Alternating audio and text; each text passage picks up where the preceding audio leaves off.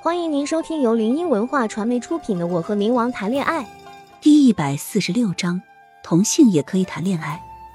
刘管家当然听见了他在嘀咕的话，唇角不免弯了一个弧度。他转过身，狭长的眸子盯着玉清，手疾眼快的把他壁咚在门上，凑近他诱惑道：“是吗？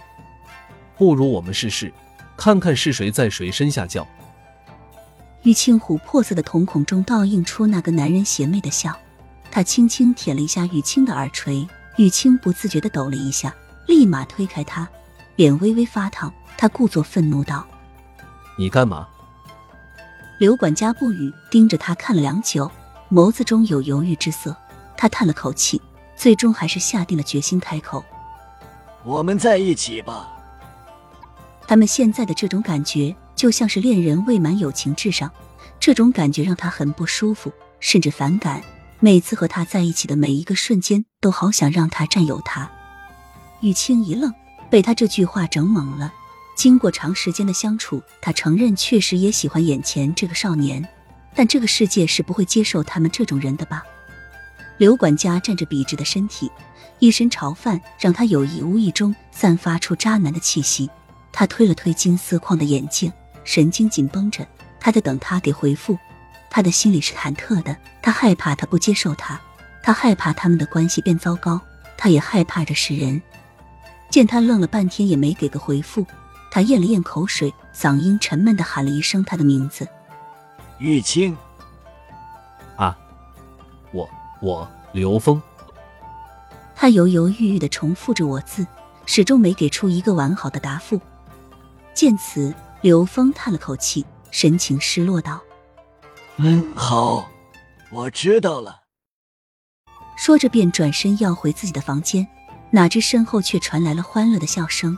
玉清笑道：“笨蛋，谁说我不答应了？”你这么垂头丧气的做什么？闻言，刘峰微微一愣，就笑了起来。他这是答应了吗？好，我以后就是你的小笨蛋了。刘峰看着玉清的眼中都是满满的爱意，仿佛他的眼中，他的世界里只有他一个人，也只容得下他一人。放好行李后，我在房间内待了一会，见宫梅还没上来，就打算下去。刚开门就撞了个满怀，他手里提着打包的饭菜，调侃道：“夏夏，我们这算是默契吗？”哈哈哈，爱你啊，宝贝！我扑入他怀中，双手环着他的腰，抬头冲他甜甜一笑，开玩笑说：“算个屁屁，那是我掐指一算就算到了你在门口，嘿嘿。”他揉了揉我的头，在我唇上小啄了一口，顺着我说：“我家夏夏真是神机妙算。”什么时候也算算，我们什么时候会有孩子呀？我拿过他手上的东西，放在桌子上，嘟囔着：“哼哼，此乃天机，天机不可泄露也。”哈哈哈，小丫头，说的有模有样的。他打趣着：“叩叩叩！”有顺序的敲门声响起，不用猜都知道是那俩家伙。果不其然，嘿嘿。我们过来蹭东西吃的。